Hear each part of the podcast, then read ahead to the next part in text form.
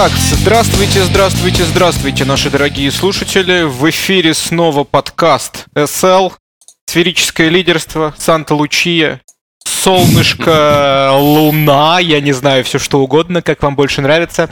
А после долгого перерыва мы снова возвращаемся в эфир. Если вы заметили, то фразу «после долгого перерыва» в последнее время я говорю довольно-таки часто, а все потому, что мы раз, кто, кто, кто, правильно, разбойники, разбойники, то есть очень занятые люди. И сегодня наша тема, предложенная Даней, это метрики. А, от себя могу сказать, что Советский Союз жил по метрикам дольше 71 года, и, как говорится, а, на словах ты Анна Ахматова, на деле звезда лохматая. Вот он поэтому в 91-м и развалился. Это мое отношение. А сейчас слово Дани как, как главному защитнику. Давай, твоя okay. тема, жги. А, ну, вообще тема возникла, потому что я начитался книжек, в общем, прочитал книжку «Как измерить все, что угодно», Э, автор Дуглас Хаббард. И загорелся идеей измерить все, что угодно, включая производительность программиста. Вот, потому что раньше казалось, что это все невозможно, и э, любое упоминание об этом вызывает э, какой-то взрыв пуканов у всех программистов. Вот. И... Как, как в старом советском мультике. Меня посчитали, он и меня посчитал. Да как он посмел? Да, это, кстати, что за мультик? Про, по-моему, какого-то бычка, который всех посчитал, или котенок а. ходил, всех считал. А, да, что-то такое было. Бычка, по-моему, он обидел, кстати, а там котенок, да, по-моему, всех считал.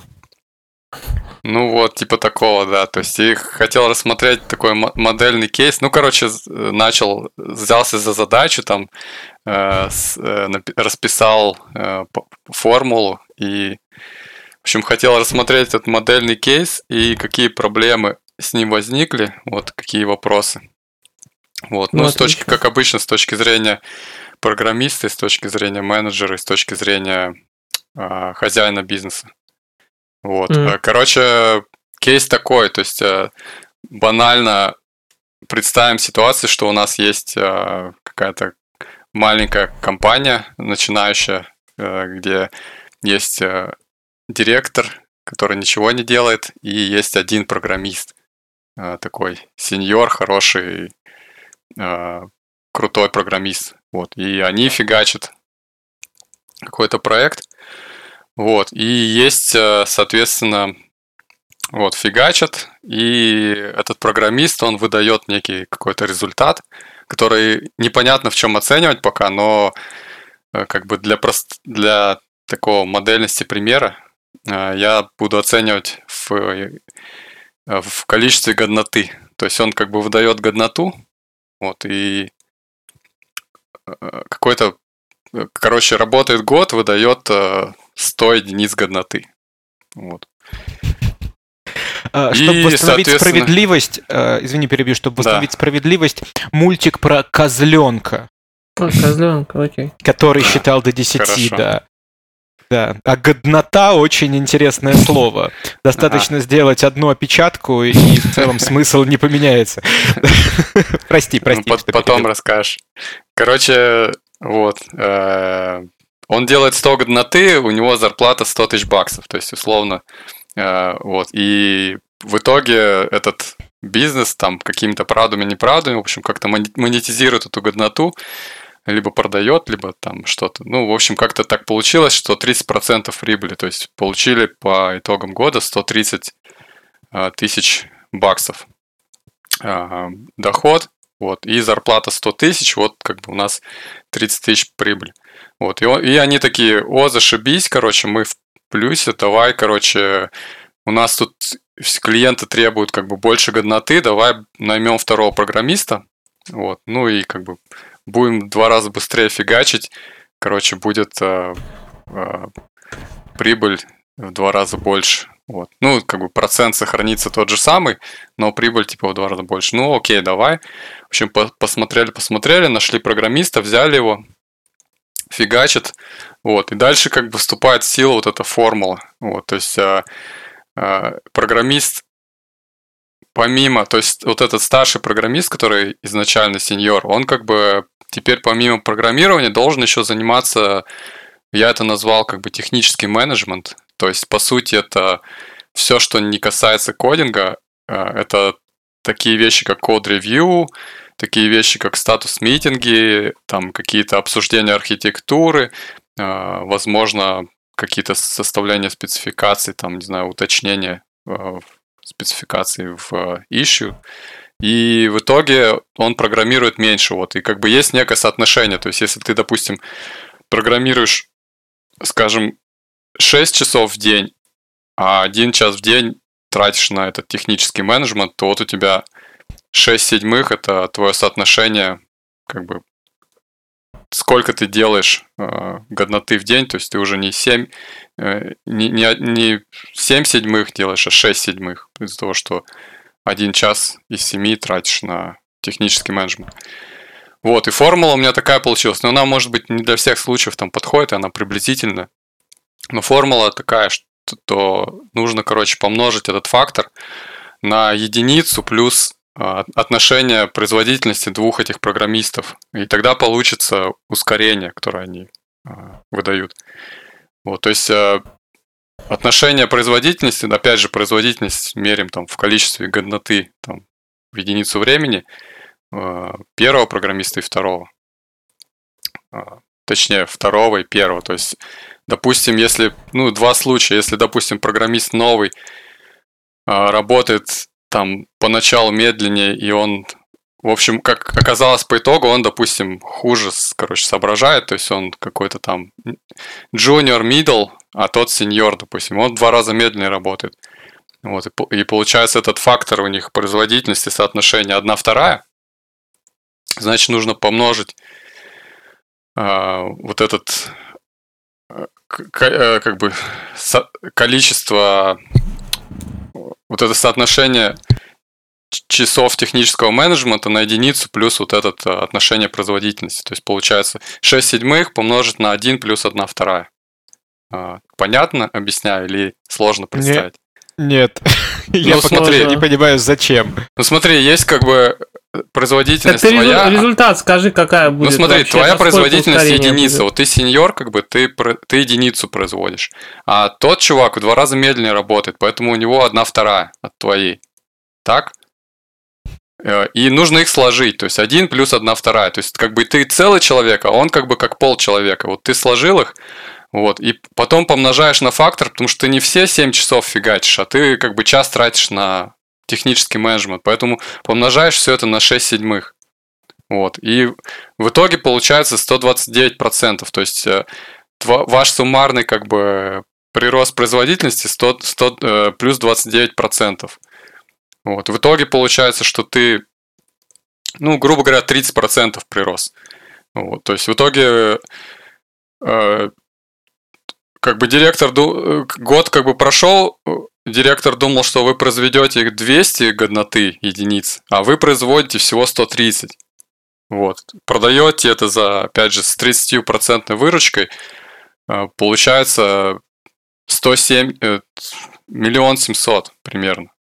Ну, в смысле, блин, 170 тысяч. Если зарплата, опять же, изначально за 130 тысяч продали, получается 170 тысяч баксов. Вот. То есть ты зарплату mm-hmm. потратил 200 тысяч, а продал на 170. И все, и хоп, вы уже в убытке. Понимаешь? Не, ну да, да, да, это по- понятно, когда ты до конца посчитал. Просто э, я не очень понимаю, почему обоих на 6 седьмых надо домножать, или это просто а, так? Э, почему обоих? Э, потому что, ну, тут как бы два варианта. То есть, либо э, это, это немножко технические детали, я, наверное, не, сейчас ну, условно говоря, можно представить, что пока вы сидите на митинге вдвоем и что-то обсуждаете, вы как бы не, не производите строчки кода. Вот. Поэтому вы, вы оба. Ну, либо по-другому, если считать, что даже если у вас все там супер асинхронно, и ты код-ревью делаешь асинхронно, э, а, а тот чел не тратит время на сам, ну, как в, этом, в этот момент, то ты можешь просто Хорошо, хорошо. Давай разберем по частям, потому что я чуть туплю и вообще плохо все понял. Ага. Давай начнем сначала, что вот э, годнота. Да. Допустим, если один человек э, разрабатывает какие-то фичи, а второй человек фиксит баги Мгм. в этих фичах, как оценивается годнота? Что из Ну этого? вот, происходит? это уже как бы следующий пункт, то есть как, как оценивать годноту. То есть сначала я просто хотел, да, как бы как бы за, застолбить то, что на самом деле не очевидно было как бы изначально, что ну, директору, что если добавил второго разработчика, ему хочется как бы в два раза быстрее, чтобы вы фигачили. А на деле получается не то, что а, ну, даже если программист медленнее фигачит, на деле получается еще медленнее, потому что он тратит э, время у старшего программиста. И чем больше, тем как бы это хуже эффект. Получается всего 30% прирост. То есть э, новый человек работает как всего лишь треть человека. Даже не пол человека, а треть. Ну, и это, Вот. кстати, при, я, хотел заметить, что это при дос- достаточно таком прикольном коэффициенте, потому что, э, грубо говоря, коэффициент, когда ты нового человека нанимаешь, там 6 седьмых, чтобы у тебя был, когда тебе надо на менеджмент тратить даже Да. одного человека, чаще всего это какая-нибудь там, я не знаю, там, может быть, тебе остается одна четвертая от твоей производительности, а то и меньше, Мгм. смотря сколько. Это если ты нанял, нанял прям такого очень серьезного чувака, просто потому что он не в теме, тебе совсем чуть-чуть надо тратить. Да, ну тут как бы можно сказать, что считается за год, как бы среднее какое-то. Но в целом, да, в начале период э, онбординга там, конечно же, придется больше времени на него тратить, потом постепенно меньше и меньше, и хочется, чтобы он рос э, над собой в процессе становился более сеньористым. Вот, ну справедливости ради можно как бы и обратную ситуацию рассмотреть, когда программист новый все-таки более толковый, а ты как бы, то есть можно представить, что ты а, такой э, в общем, сам фигачил, но какой-то такой говнокодер, а нанял прям крутого чувака, и он, допустим, в два раза быстрее тебя фигачит. Так- такая ситуация тоже, в принципе, возможна, но хотя она менее вероятна, вот, по моему личному опыту. Ну да, да, да. Это Вот. верно. Если, значит, э, два к одному у вас соотношение, то есть новый чувак в два раза быстрее, то тогда получается э, прирост э, плюс 157%. И там как бы действительно получается еще, еще круче, чем, И что тогда чем делать? было. Штрафовать его или увольнять и нанимать нового? Ну, Не, это как раз крутая ситуация. То есть, то есть мой как бы вывод в том, что э, из этого всего вывод, что если ты кого-то нанимаешь, то ты должен нанимать либо кого-то круче, чем ты, либо как бы вот этот новый чувак не должен отнимать время у старшего. То есть старший программист, он должен прям фигачить по полной. Не, ну а как, больше. как много компаний, которые нанимают джуниоров, которые их обучают. Рынок-то не резиновый, и даже у нас компании сейчас специально проводят, берут э, интернов, которые фигачат там одно лето, второе лето, там через 2-3 года их нанимает. Вот у нас в этом году сколько пришло по- после а, интернатуры. И их как бы всему с нуля обучают. Есть там отдельно программисты, которые летом на них тратят время, их курируют, чтобы потом просто они пришли. И даже зарплаты не особо отличаются. Отличаются, конечно. Не, ну смотри, это, это как бы это как инвестиция в будущее, скорее, когда ты понимаешь, когда ты сейчас, например, инвестируешь куда-то, ты свои деньги тратишь, да, чтобы купить какие-нибудь там акции или еще что-нибудь. То есть то же самое здесь, это просто тратится время ну, сотрудников, компания платит временем сотрудников, потому, ну, для того, чтобы у нее потом были люди, которых немножко проще анбордить и ну, короче, на будущее, чтобы на рынке там не тратить время и деньги, опять же, на поиск новых сотрудников, потому что тоже дофига. Потому что можно же тоже тут посчитать, что до того, как мы наняли этого человека, э, надо, во-первых, найти э, кого нанять, а во-вторых, этот же самый первый программист, сколько он собеседований отсидел, сколько он там часов от, от- отсмотрел какой-нибудь говнокод, который в тестовых заданиях прислали, Э, грубо говоря. Это же тоже все Ладно, можно в год а- в этот посчитать. Если у нас есть какие-то циферки, уже вот есть на руках, посчитать из них можно все что угодно. Давайте пока вот эту часть отложим, потому что в целом математические формулы Да. это такая не, не самая интересная вещь. А вот а, я абсолютно не понимаю, как считать годноту, и честно признаюсь, на Мгм. мой взгляд, эта задача невыполнимая. Вот у меня тоже, кстати, вопрос, что в этой всей картинке это, она очень легко считается, если ты знаешь, как посчитать вот этот уровень пользы. А а проблема в том, что обычно очень сложно посчитать уровень пользы. Вот. Да, на самом деле тут две- две- два этапа идет подсчет. То есть э, я согласен с тем, что посчитать как бы не так просто, но тут на самом деле даже еще сложнее тема, потому что сначала идет этап пересчета, э, грубо говоря, строк кодов в, количе- и там в количество годноты, а второй этап это пересчет годноты в как бы финальный профит. То есть это тоже нетривиально. То есть как бы два таких идет. Ну, можно сказать, что это такой многоступенчатый процесс, что недостаточно только, только написать код, чтобы он получал прибыль. То есть нужно еще там, чтобы маркетинг там постарался, что-то сделал. Э, и другие, э, в общем, люди вложились э, в это дело, и тогда у вас что-то получится продажники там. Не, ну здесь опять-таки вот на тему свою год, работу сделали. годноты. У меня в голове один пример, который вот даже я сейчас абсолютно не знаю, как даже приблизительно посчитать. Смотри, есть, допустим, mm-hmm. один человек, который за э, полгода сделал там три фичи. Допустим, релиз mm-hmm. раз в два месяца, он сделал каких-то три mm-hmm. крупных фичи, все замечательно. Есть второй чувак, который за три месяца сделал один пуш. Но этим пушем он поправил какой-то memory leak, который присутствовал mm-hmm. в предыдущих 20 версиях, и который там, на который все жаловались, и который никто другой пофиксить не мог. То есть со стороны ну, да. вот метрик, всех метрик, и там пушей, и строчек, и, возможно, как бы полезности, я не знаю, он далеко в заднице. Но с другой стороны, блин, он сделал то, чего никто другой сделать не мог. А, и да. он значительно облегчил дальнейшее развитие продукта, дальнейшую жизнь на много-много лет, лет вперед но при этом как ну, бы да. вот он э, как бы все свое время он потратил исключительно на research какого-то одного кейса, который, возможно, больше ему никогда в жизни не пригодится. То есть вот полгода да. а, тратится на там три строчки, условно говоря. Вот как так? Mm-hmm. Как это посчитать? Мне кажется, в этом как раз-таки тема в том, что тема того, почему крупные компании не могут э, никогда организовать себе стартапы, то есть вот эти стартапы внутри компании очень часто это пол, полная шлак и чушь, потому что в случае стартапа, реального стартапа, когда новая идея появляется, то тут в качестве фильтрации идет сам рынок, да, то есть куча народу пытаются сделать что-то, у кого-то что-то получается, рынок решает, это выстреливает, да, кому-то просто везет. И поэтому эта годнота, как бы, она ее рынок проверяет самостоятельно. А когда внутри компании начинают пытаться замерять, например, что-то годное в таком проекте, я считаю, что, например, такой баг это как, как и research любой проект, когда, когда ты делаешь какой-то R&D департамент, да, это что же может быть, там чуваки могут сидеть, сидеть там два года, вообще ничего не выходить из этого R&D департамента, потом в один день у них родится какая-нибудь супер идея, которая, не знаю, там всю индустрию продвинет на три года вперед и компанию сделает там супер-мега какой-нибудь э, клевой, да, то есть тут mm-hmm. же тоже...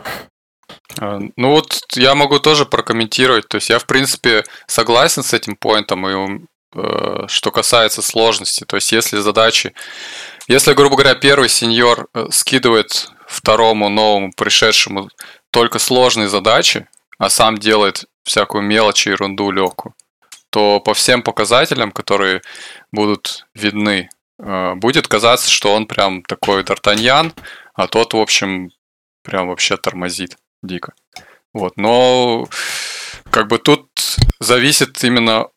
То, то есть ты же как менеджер, когда ты оцениваешь, ты же в принципе понимаешь эту тему. То есть ты в принципе, э, получается, нужно оценить сложность. И это уже как бы отдельная подзадача идет, то есть как оценить сложность отдельных тикетов. То есть нельзя просто их складывать. Вот, нужно ну как-то да. Да, а... так в этом, в этом, мне кажется, самое, это самое интересное, самая мякотка этой темы, ну, для меня, это вот как конкретно оценить и, и как вообще доказать то, что, например, для меня метрики, они связаны немножко со стандартизацией, да, чего-то в компании, рабочих процессов каких-то, и вот это как раз-таки даже проблема, может быть, не с, не с метриками как таковыми у меня, а проблема с теми, что пытаются все задачи тогда найти какую-то одну метрику и все задачи натянуть под эту метрику, то есть, когда они вот, как мы сейчас обсуждаем, какие-то задачи, ну, они могут не, какие-то могут ложиться прекрасно, какие какие-то ну, не ложатся под метрику.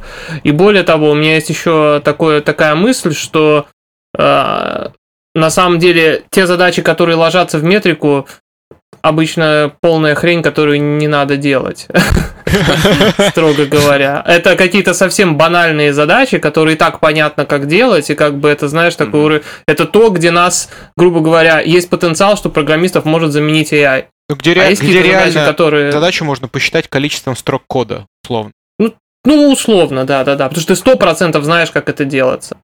Вот. Все равно получается, что есть еще дополнительные э, моменты, э, вот, которые я хотел тоже рассмотреть. В общем, есть, э, ну, такое, наверное, самое интересное для меня, это то, что вот этот человек, новопришедший, он может быть являться душой компании, что называется. То есть он, э, помимо того, что он как бы что-то фигачит, э, измеримое, ну, такое вот видное, да, видимое. Он помимо этого, допустим, общается хорошо и создает какую-то атмосферу э, такую, что вот именно вот этот первый программист, он с ним болтает, и он прям заряжается энергией, заряжается там ответственностью и прям фигачит быстрее, чем если бы его не было. Ну, прям как я. Ну, Программировать не умею, но все меня любят. Э. Да. Ну, в принципе, то есть ты представляешь, что такое возможно, да? Конечно. В смысле, так же вот. быстро ну, я то... представляю, что такое возможно. Это как бы mm-hmm. единственный, а, единственная причина, почему я до, до сих пор в IT-сфере хоть что-то зарабатываю. А, прикольно. Ну вот у нас тоже как бы есть такие примеры, и в принципе, то есть это уже прям сложнее измерить. То есть это тоже как бы, наверное, можно как-то измерить. А, вот этот фактор, скажем так, включить в оценку фактор... Э, фактор... А, софт-скиллов. ФО, фактор охуительности. Да. Просто FO. Ну, FFO это суммарный, наверное, показатель. А вот именно твой, твою как бы Не, ну почему суммарный? Поддержку, ты, что ты, ли? Ты, можешь хорошо фигачить, но при этом быть э, мудаком, и тебя никто не любит. Как бы, тогда ты... Ну, суммарный твой FO фиговый получается. Ну, да. ну в общем, ладно, это мы как бы... Да, с, давай, давайте, короче, определим, что...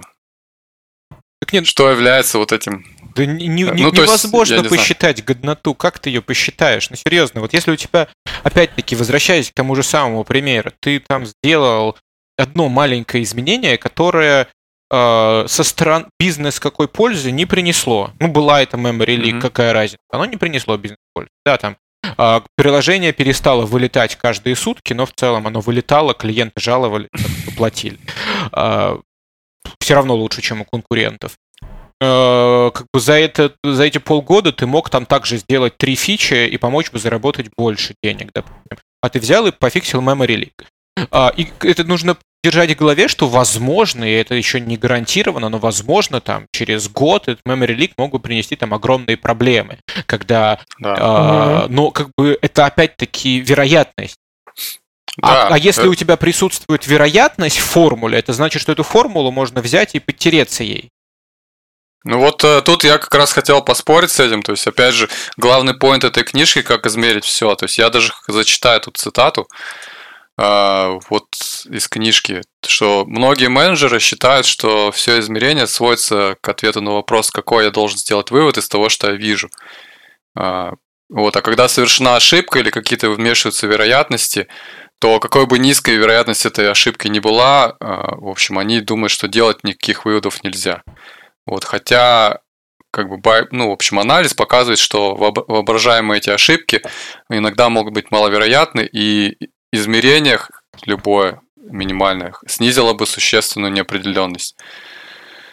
А, вот. То есть, э, как бы, что такое вообще измерение? То есть, э, измерение это не то, что определить конкретную величину с стопроцентной вероятностью. Измерение это обычно ну, то есть, как вот по этой книжке, это снижение неопределенности, то есть ты э, задаешь интервал значений всегда, то есть, допустим, каким бы там, не знаю, на весах взвесил, там, они тебе показывают 1 килограмм, но на самом деле это не 1 килограмм, а там 999 э, грамм, а от 999 до 1001, потому что погрешность весов там 2 грамма.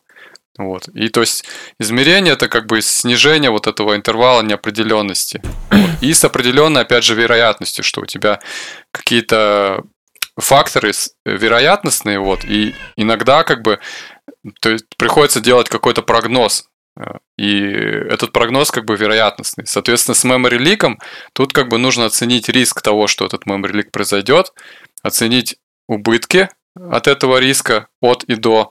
И как бы если а, в общем, оценить стоимость как бы убытков этого проекта, э, если он не будет сделан, и стоимость, как бы, если он будет сделан, и сравнить, как бы, что лучше. Так так можно любую, даже самую маленькую проблему возвести в абсолюты и посчитать, что она приведет к краху. только ситхи возводят все в абсолют. Вот то же самое здесь. Не, почему? Ну, грубо говоря, там можно... Ну, то есть я тут согласен э, с Даней на тему... С рисками как раз-таки это все довольно просто. Ты домножаешь там риск, ну, значение риска на вероятность, и, грубо говоря, если у тебя вероятность 1 к миллиону а, грубо говоря, этот самый, ну, примерно посчитанная, да, одна к миллиону, а при этом стоит стоимость миллион долларов, то вот тебе стоимость риска 1 доллар. Ну, ну окей. И как ты его в абсолют при этом возведешь? Ну, в 1 доллар ты его возведешь. Не стоит такой риск, наверное, а, как бы. Ну, хорошо. Хорошо. Заморачиваться Ладно. делать. А вот такой вопрос. Когда приходишь, допустим, большая компания или растущая компания, она всегда начиналась там группы людей. И эта группа людей всегда, абсолютно всегда работала более продуктивно, чем вот эта вот большая уже разросшаяся кодла. Mm-hmm. Абсолютно. А, соответственно, вот вопрос, зачем вообще нужны и зачем считать эти метрики? На мой взгляд, ни, ни к чему, кроме психологического и какого-то психологического расстройства и расстройства желудка, это не приведет. То есть вопрос вообще, зачем нужны эти метрики? Подожди, а, а какой кейс? То есть, да любой. Допустим, Вообще, большая компания купила стартап. Да, и, даже, и да, даже пришли... не купила стартап, а просто компания растет, растет, растет. Вот. И mm-hmm. ты... Просто какая вообще в целом, в целом польза от, от метрик? Да, вообще, вообще какая, ну, вот, какая ну, окей, да, давай, давайте, наверное, да, надо было с этого начать. То есть, почему я вообще э, именно эту задачу взял, как бы, а не какую-то другую. Но, э, в общем, эти метрики, они, по сути, как бы в общем и целом обычно не нужны, но иногда они нужны. И это иногда наступает, как правило, внезапно. То есть, например, э, случай, когда ты э, хочешь просить повышение, или, и тогда тебя нужно оценить. Вот, давать повышение не давать, сколько давать, больше давать, меньше давать. Вот. Иногда, например, э, компании бюджет урезают и говорят, вот что, делать, что хочешь, надо уволить там 10% сотрудников. Потому что мы не можем как бы платить им зарплату. Вот, соответственно, ну, нужно оценить, кого уволить, кого не уволить. Вот. Э, вот в любых таких ситуациях, где какие-то изменения как бы штата, то есть получается, нужно иногда бывает оценивать э, вот эти вот факторы. Плюс там оплата бонусов, оплата премий. Э, ну, вот есть известный вот этот процесс, там, performance review там в, во многих компаниях, который, в принципе, э, про, про то же самое. То есть они пытаются как бы кучу собрать факторов, там, KPI, OKR, э, которые как-то оценивают, ну, показатели там индивидуальные или отдела, я не знаю, но э, в общем, вот в таких ситуациях это требуется. Вот если как бы этих метрик никаких нету, то получается, что в случае такой ситуации менеджер чисто субъективно э, оценивает на основе каких-то своих э, ну, в общем, получается как экспертная оценка. То есть он тебя, по сути, тоже меряет, но э, очень как бы, ну, со всеми когнитивными искажениями, которые присущи как бы экспертной оценке одного человека. Вот, и, допустим, у меня был, был такой кейс, что я э, попал под вот этот э, то есть, то есть у меня как бы руководитель был бэкэндер, я был фронтендер, он мне сказал, ты что-то предлагал для бэкэнда какие-то идеи классные, но их как-то продвигал недостаточно, вот, я как-то тебе делаю типа выговор, вот. А я как бы вообще не считал это своей задачей, то есть я э, с продукт-менеджером работал на фронтенде, то есть фигачил там как бы кучу задач, как бы куча value, а ему пофиг на это все value, потому что он как бы бэкэндер, и у него он все это не видел, все это не знает. Да, Метрик только чем нет. я не понимаю, как метрики могут помочь от плохого менеджмента, грубо говоря. Да, Тебя, да, то есть плохой менеджер, он, грубо сам. говоря, там на, на, наплюет на эти метрики, он говорит, окей, ты мне принес эти цифры, у тебя было в прошлом году 5, а в этом году, не знаю, 6,5. А мне пофиг, потому что на бэкэнде у тебя там вообще никак.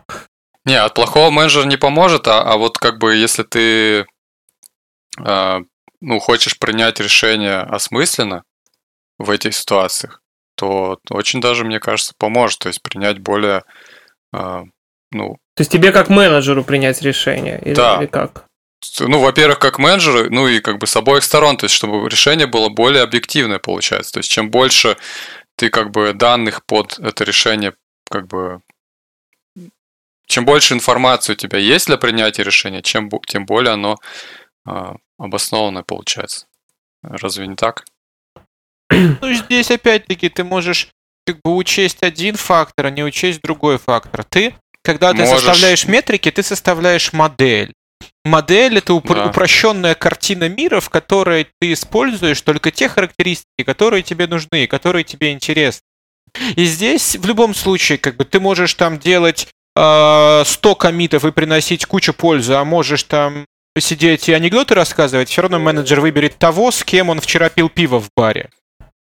Ну, ну, как бы... Ну, да, естественно. То есть, вот, значит, этот фактор, он важен. То есть, э, э, э Почему-то у программистов всегда такое неприятие этих метрик, потому что им кажется, что, не знаю, ну, не знаю, в общем, не любят э, люди, когда их оценивают. Да потому что а статистика а это, наоборот, это, это самая подлая и мерзкая версия лжи.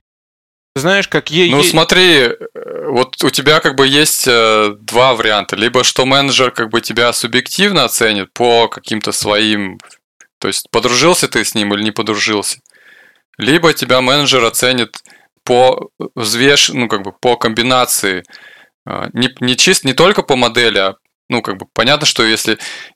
То есть, окей, ладно, упростим. Либо у тебя менеджер оценивает по, по каким-то дружеским как бы качествам, либо тебя искусственный интеллект оценивает чисто по метрикам. Ну, как бы если, вот, ты, если ты человек... как бы выбираешь первый вариант, правильно? Если человек вот, а я все-таки менеджер... топлю за комбинацию, как бы. Да нет, если человек менеджер, вот, вот менеджер, и решение должен принять менеджер он э, сколько угодно может там э, э, вычислительных мощностей использовать, чтобы посчитать все возможные коэффициенты, но если он считает тебя скучным мудаком, он как бы тебя и считает скучным мудаком, и первым делом mm-hmm. он вычеркнет тебя.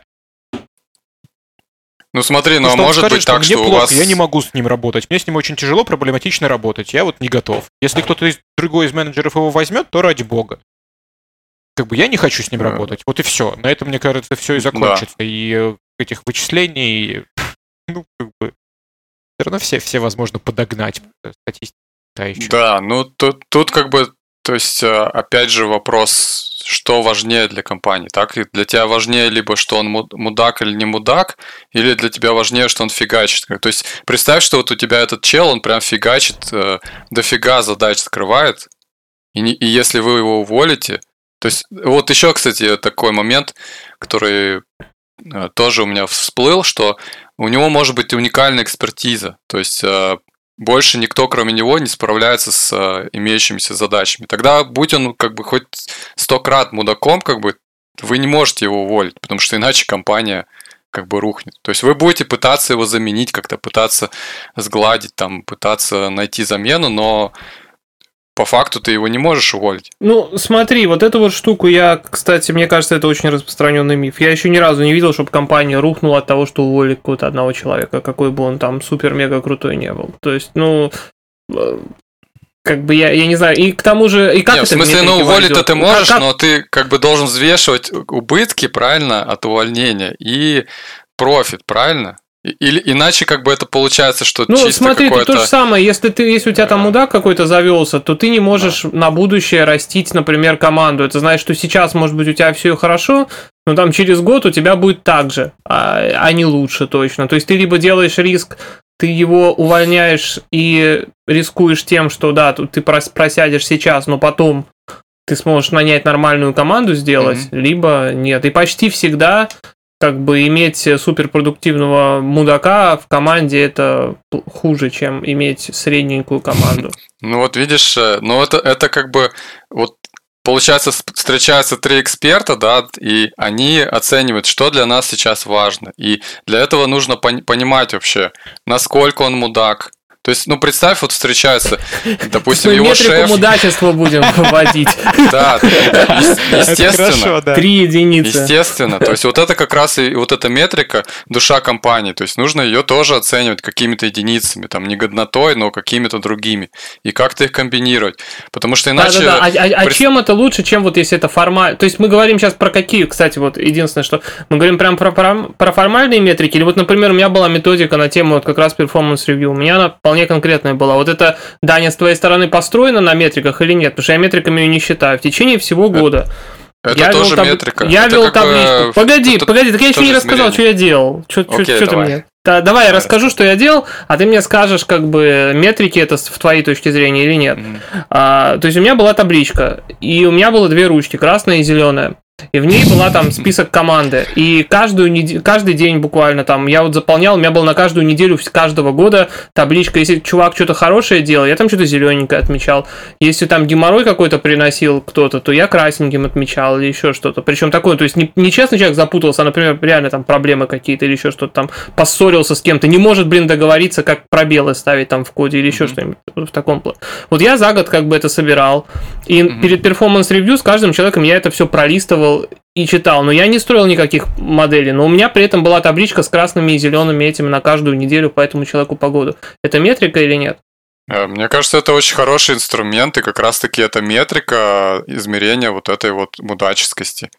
То есть это абсолютно четко, да. Но ну, она, как, как видишь, она как бы, э, э, ну, как, как мы понимаем, она довольно-таки субъективна, как бы, да, и, но, в принципе, это лучше, чем отсутствие ее, с моей точки зрения. Ну да, какой следующий шаг тогда? А... Какой следующий шаг?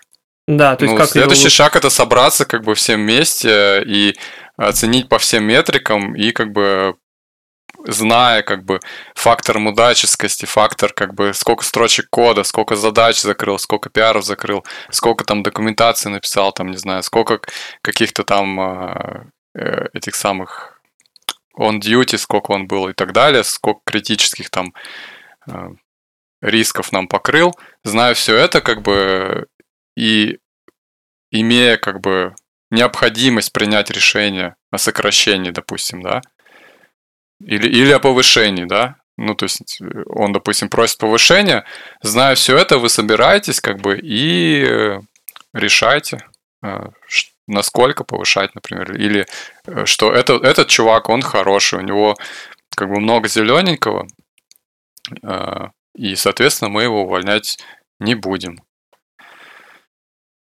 Вот. А, ты, Виталий, пропал куда-то, ты нет, согласен? Нет, я здесь. Ну, как бы, опять, э, во всех вот это вот э, в экселевской табличке здесь слишком много роли отводится человеческому фактору. Там, где присутствует человеческий фактор, невозможно сделать какие-то правильные выводы. Вот есть там специалист, да, вот есть э, менеджер один, там менеджер второй. Но, грубо говоря, вот с одним менеджером у нее роман, или у него роман, а со вторым менеджером она mm-hmm. только что что-то поругалась. В итоге один и тот же человек mm-hmm. с одними и теми же техническими, но абсолютно разной точкой зрения. Или одного она отшила, а, а со вторым все в порядке. И как бы как? Как тут что-то вообще вычислить? Когда... Ну, по, ну окей, давай тогда твое решение. Вот смотри, ты руководитель, тебе говорят, э, надо уволить 10% отдела. Я, Финансирование я уволю урезано. тех, кто мне не нравится. Что ты будешь, кубик я, кидать Я уволю что? тех, кто мне не нравится. И, кстати, кубик, кубик, ну вот, кубик видишь, кидать, это тебя... Нет, так я, если, если мне говорят уволить, значит, на меня возлагают ответственность. И как бы я лучше да. оставлю команду, э, с которыми мне приятно работать, с которыми я там я в них уверен, мне с ними комфортно, чем я оставлю каких-то угу. ребят, которые там, возможно, с высокой производительностью, но я их терпеть не могу. Ну вот которые вот вот Мерзкий okay. он и все. Ну не могу я с ним общаться, и в бар я с ним не могу сходить. И так, тогда, как бы, если я всех хороших там уберу, а этих оставлю, тогда мне нужно будет уходить, потому что для меня будет коллектив уже абсолютно неприемлемый. Да, они крутые, у них хорошая производительность, но как бы мне некомфортно. Вот и все. Если на меня возлагают ответственность, как бы на, подобное, то я буду делать так, чтобы как бы было комфортно в дальнейшем работать. То... Ну вот, смотри, да, вот смотри, хорошо. А, вот, а, а допустим, я составил метрики, я написал, э, сколько строк кода они вы, вы, э, выдают, сколько багов э, они фиксят и так далее, сколько пиаров закрывает. И вот эту табличку составил и говорю, вот я хочу уволить вот этих вот самых там низкопроизводительных по метрикам кода. А Игорь, допустим, он владелец этой фирмы, он смотрит, как бы есть чуваки, которые красные, по, по Виталию, как бы, ну, грубо говоря, мудаки. Есть чуваки, которые плохо фигачат. Он как-то э, присмотрелся, как бы, и уволил, как бы, часть тех, часть тех. Вот, и как бы, и ты остался не совсем доволен, и я остался не совсем доволен, но в целом, как бы, компания э, осталась э, в Компро- плюсе, компромисс это решение, которое не Компромисс, устраивает да. всех, да? Да, типа того. Мне кажется, на самом деле, как бы компания сама по себе э, тут в плюсе всегда останется. У меня Ну, такое мнение вот есть, если она более-менее У нормальная. меня в, в одной из бывших компаний, в которой я работал, вот я относительно недавно встречался с товарищем оттуда, и у них вот как раз-таки четкая такая ситуация. Пришел а, указ сверху, что нужно сократить компанию, там более 20 человек.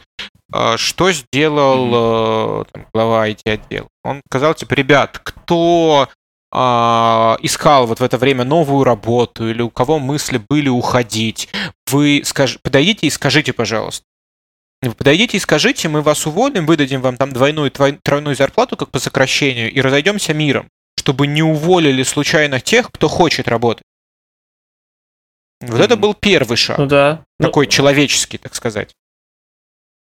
А потом, Ну, это прикольно, то есть, получается, они как-то изме- нек- некий такой инструмент для измерения ну мотивации. какой инструмент для просто просто ну всегда в компании есть Такая- недовольные. такой фильтр. Всегда в компании не бывает Да. компания, которая там идеальна, потому что всегда там, да, бывают компании с ну, низкой ну текучкой. или просто какой-то вкусный офер кому-то Да, или пришел. просто не вкусный знаю, оффер там, ну, пришел. допустим, он думает. А так сейчас ты оставишь по, по метрикам самых крутых, а через месяц они как бы тебя кинут, и ты вообще останешься у разбитого корыта. Мгм. Вот, и получается, что здесь а, нужно пообщаться, вот если бы, вот, на мой взгляд, это было хорошее решение, то есть пообщаться с людьми, а, у кого какие проблемы, какие-то сомнения, консерны, вот если ты хочешь ходить, давай сделаем так, там, потерпи сейчас месяц, сокращение, еще что-то, и все, и решим проблему. Если получается так, что, ну вот когда получилось так, что а, остались люди, то есть еще нужно уволить, там часть ушла, но еще как бы есть вот квота на увольнение, так сказать, еще нужно там пятерых уволить.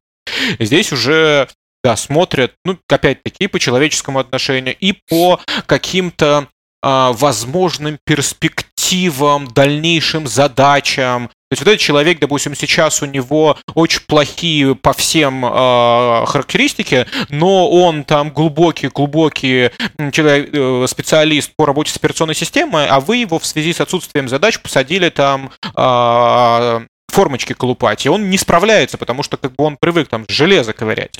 Но вы знаете, вы его брали, что через там два месяца начинается какой-то супер-пупер проект. И как бы вот здесь вот все метрики летят далеко и надолго, потому что вот на те задачи у вас просто не было задач, вы его брали на перспективу.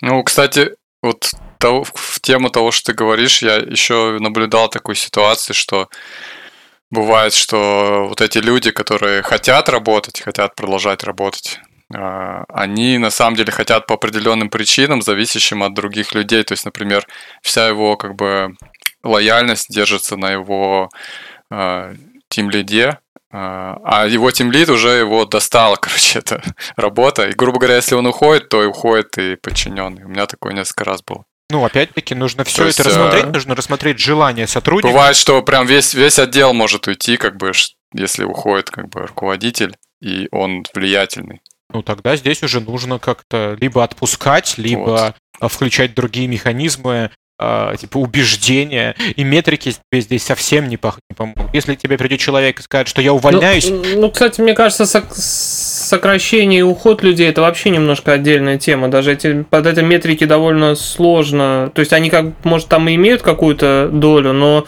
там настолько всего много помимо этого действительно надо делать в кризисных ситуациях, в принципе, да, вот как, как Виталий сказал. Ну, сокращение, уход, это, по сути, такие глобальные, как бы, вещи. По сути, можно э, это так обобщить, что любое, как бы, сокращение или, или увеличение зарплаты и бонусов, как бы, вот оно, э, оно вынуждает как-то делать какую-то оценку. Не, ну с, с- с- как сказать, с, с позитивными такими вещами, с, с продвижением и так далее, это немножко проще все равно, когда люди уходят, особенно когда там типа сокращение, это все, там очень много факторов реально играет, и действительно там, но здесь на тему зарплаты, кто там, ты знаешь, как эм, программисту всегда платят не за то, что он делает, а за то, что он мог бы делать. И зарплата всегда выторговывается после собеседования э, ну, как бы, здесь опять-таки очень большую роль играет не только там умение программировать, а умение себя продать. То есть... Э, ну, да. Мне, мне кажется, что даже про более, более так общее, что программисту платят столько, за сколько он готов вот, работать. Да, да, и за сколько он готов себя продать. То есть мы та, те же самые э, легкого поведения персоны э, ни, ничуть не лучше на самом деле. Точно так же торгуем своими э, запчастями, так сказать, своими, своими а органами. Как, как вы относитесь, кстати, как вы относитесь, кстати, к зерокрасе? Ну, это, это тема Бугаенко про то, что зарплата рассчитывается исходя из метрик. Муть то есть, грубо говоря, не то, что тебя Вот на собеседовании говоря. определили зарплату и столько и платят, а все зависит от того... Я бы не стал работать в такой компании. пусть, пусть, пусть, короче, пусть, пусть, он- пусть он сам работает короче, по таким этим самым, а как бы э, мне нормально, потому что я не знаю, как это посчитать.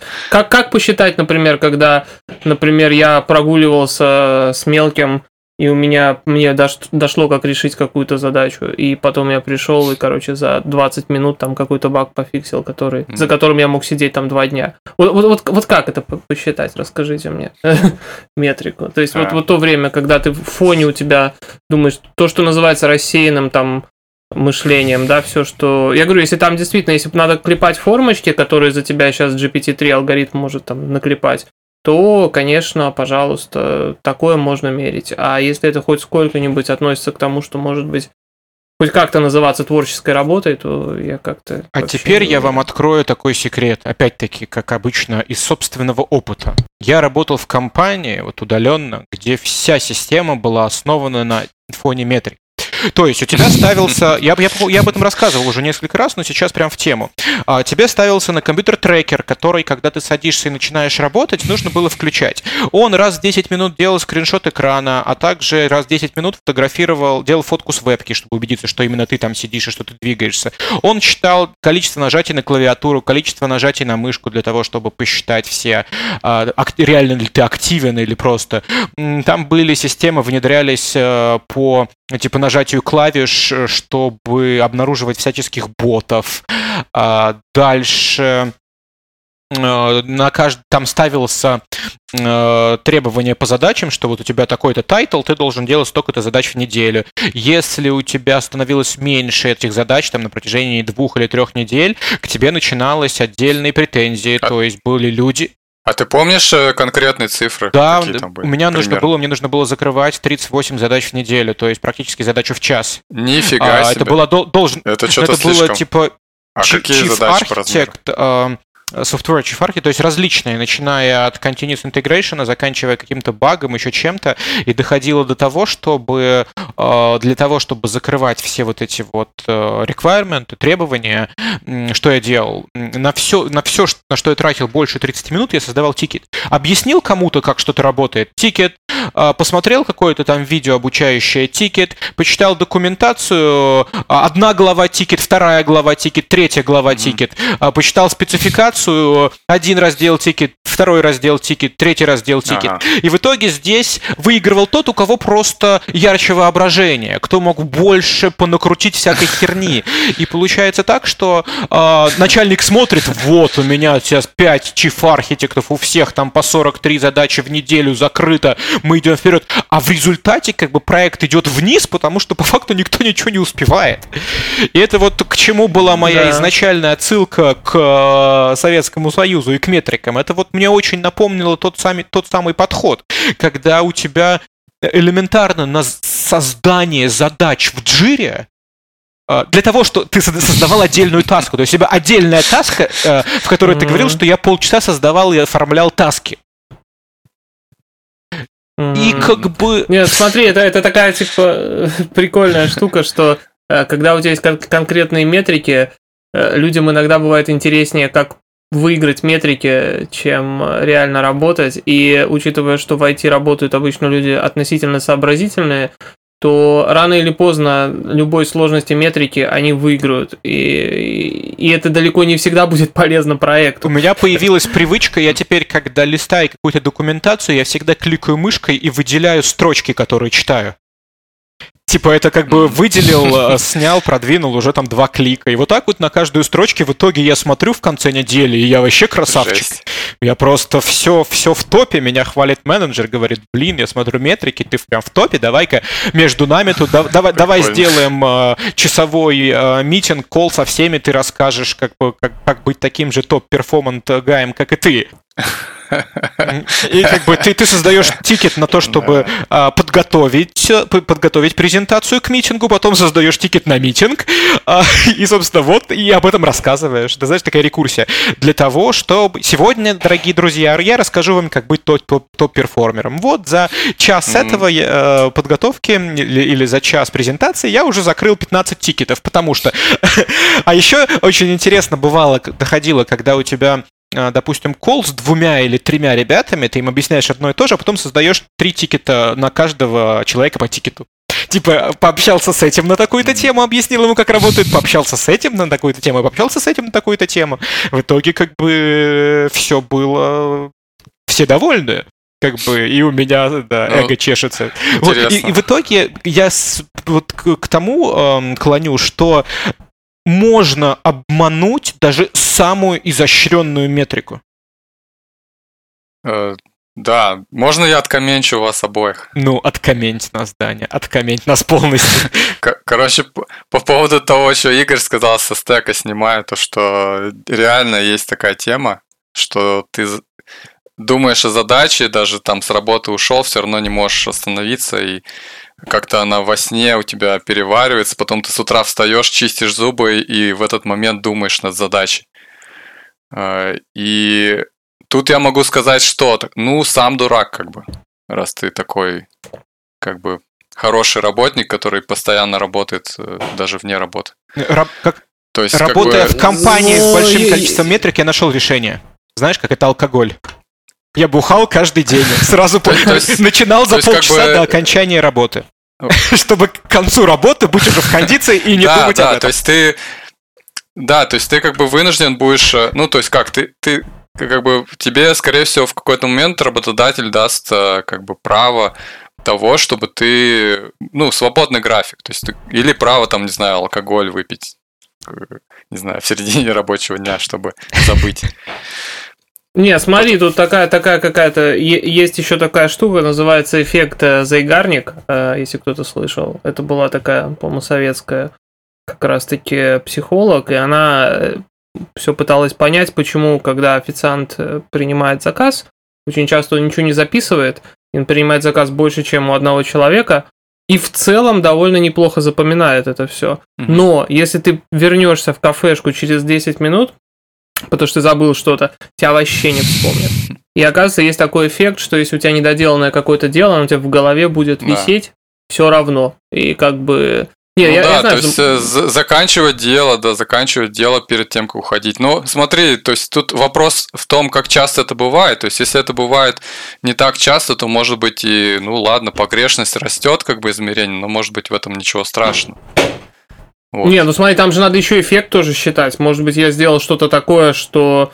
Ну, то есть у меня недавно было какая-то хрень, над которой я долго бился, и в итоге оказалось, что я ее смог починить очень быстро. Это мне сэкономило, как я рассчитывал, там типа mm-hmm. 4 рабочих дня целиком. И это ну закрыло да, проект, который я собирался закан- заканчивать за целую неделю, это закрыло его там за, за один день, грубо говоря. То есть ты имеешь в виду, что не только надо учитывать сложность задачи, но еще и какую-то креативность, да, то есть э, Насколько, ну да. А креативность посчитать невозможно. А как, как посчитаешь, бы... что лучше, да. красивее Васнецов ну, это вот как раз... А вот не посчитаешь, вот и все. Да.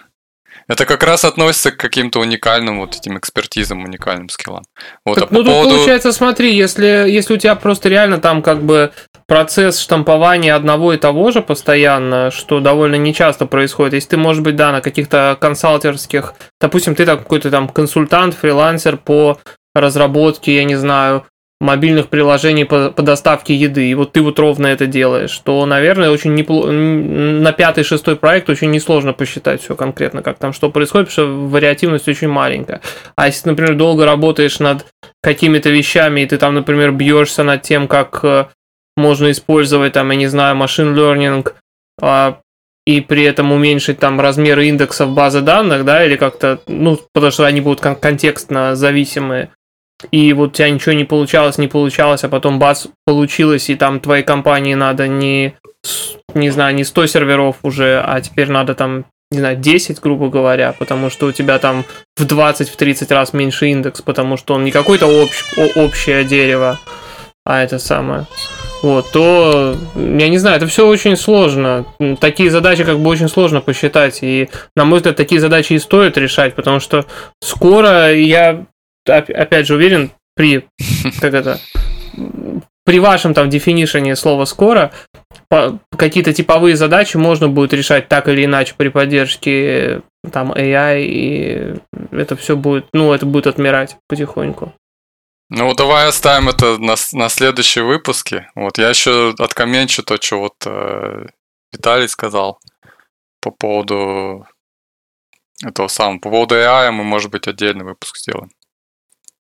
Э, вот, а насчет вот этой системы, где архитектор 38 задач создавал, закрывал, ну тут отличие от Zerocracy, как бы два отличия есть. Первое то, что э, то есть почему система не работала? Потому что, во-первых, ты создаешь задачи сам, а, а в Zerocracy тебе их создает кто-то другой. И второе, ты закрываешь задачи сам, а в Zerocracy, опять же, их закрывает другой человек после ревью. То есть, э, если ты введешь э, еще, ну, если ты введешь вот эти два фактора, уже значительно лучше будет. Еще там есть фактор конкурентности. То есть, ты э, не просто как бы конкурируешь за количество задач закрытых, а ты еще конкурируешь за сами задачи. То есть ты как бы хочешь взять там задачу какую-то первее, чем другой какой кто-то возьмет. Вот, и это создает как бы еще дополнительный фактор. Это какая-то королевская битва получается. У меня, к примеру, в таких ситуациях вообще руки опускаются. Я абсолютно не люблю спорт и, и какую-либо состязательность. Я и пошел в IT для того, что я могу спокойно сидеть наедине со своими мыслями, думать и решать задачи. А когда требуется типа соревновательный эффект, это как бы для кого-то это является стимулом, а для кого-то это является наоборот таким э, депрессивной фигней, которая убивает вообще все желание работать, по крайней мере у меня-то. Поэтому это такая очень. Да, я, я просто не понимаю, зачем мне как работнику вот это нужно. Вот, вот чё, чё, в чем у меня плюс? Это воспринимается как какой-то, какая-то mm. безумная блажь менеджера, просто все посчитать. Ну, согласитесь, что вот как такая дичь как бы откровенная, что там 38 задач, нужно там все клики считать и выделенные слова прочитанные, что если бы просто по-человечески как бы делать э, ну, нормальный процесс, где создавать, грубо говоря, считать pull реквесты и как бы закрывать их только по, после code review, либо открывать жири таски какие-то, что один открывает, а другой делает, и потом первый принимает, как бы, или третий кто-то принимает работу, то тут не, уже ну, как бы это, не было бы ни таких цифр, ни такого проекта. Ты, ты сейчас говоришь про э, конвейерное производство. Ну вот у нас сейчас, например, вот чем я сейчас занимаюсь, у нас вообще нету ни тасков, даже толком код-ревью нет никакого, и как-то все живет и работает, и делается, и, и нормально. У нас проект более как бы R&D. Ну тут я, согласен. Как к R&D прикрутить что... такую штуку. Если у тебя там стандартные компоненты, да, пожалуйста, ты можешь это сделать так или иначе. Ага, это. Тут, тут я согласен, что есть research как бы проекты, и они более как бы, ну, непредсказуемые, что скажем так, но все равно даже их как бы оценивают. Э, просто нужно другие немножко выбрать метрики, другие показатели. То есть ты уже не можешь применять э, как бы строчки Слушай, кода. Я, я, я не знаю success story, задачи становятся research проектов, честно говоря, оценки. Я знаю success story, когда чуваку какому-то, в которого верили, или команде давали там, мы, мы тебе будем платить зарплату, и все. И когда будет результат, тогда будет результат, и все. И как бы, а чтобы прям, вот мне интересно, как там, не знаю, Oculus какой-нибудь делался по метрикам там, или или какой-нибудь там, не знаю, тот же OpenAI, да, какой-то. Ну, в данном случае просто определение метрики меняется, то есть становится метрикой твои как бы предыдущие заслуги. То есть, э, допустим, выбирают тех чуваков, которые показали себя в прошлом как прям мега блистательные умы, э, берут их, и это как бы хорошая метрика, которая показывает, что, скорее всего, стартап будет более успешен, чем тот, вот, где какие-то заскорузлый ага. чел. Ск- ск- ну, сколько пальцев? Если, если такие метрики хорошо работали, грубо говоря, то, то инвесторы бы гораздо более четко выбирали стартапы. А пока что инвесторы выбирают вот типа мы куче народу дадим деньги и будем надеяться, что у кого-то что-то выйдет. По крайней мере, там единственное, что нужно, чтобы хотя бы как-то продукт работал и все. И вообще им пофигу. Иначе бы они просто накрывали бы этими метриками. Потому что иначе бы все работали, как вот та компания, грубо говоря, все стартапы бы работали, чтобы получить инвестиции, ровно как та компания, про которую Виталий говорил. А над этой компанией ржет вся силиконовая долина, грубо говоря, и считают это что-то типа, это как китайская фабрика по производству носочков, только для глупых айтишников, которых прельщают там какие-то клевые тайтлы, потому что у них тайтлы очень крутые, там ты можешь быть там, там у них полтора миллиона CTO работает, э, и для того, чтобы быть CTO, там не нужно вообще практически ничего, кроме прохождения их тестов. Но зато ну, хороший title говорил. Я начал говорить, что это все похоже, знаете, на старую шутку из серии э, Сколько пальцев, угадайте, доктор, а вы уверены, что именно так должен проходить осмотр простаты? Собственно говоря, на этом, дорогие друзья, я предлагаю заканчивать нашу беседу. А, спасибо огромное всем, кто слушал. Кар-кар-кар, ребята. Да, всем пока.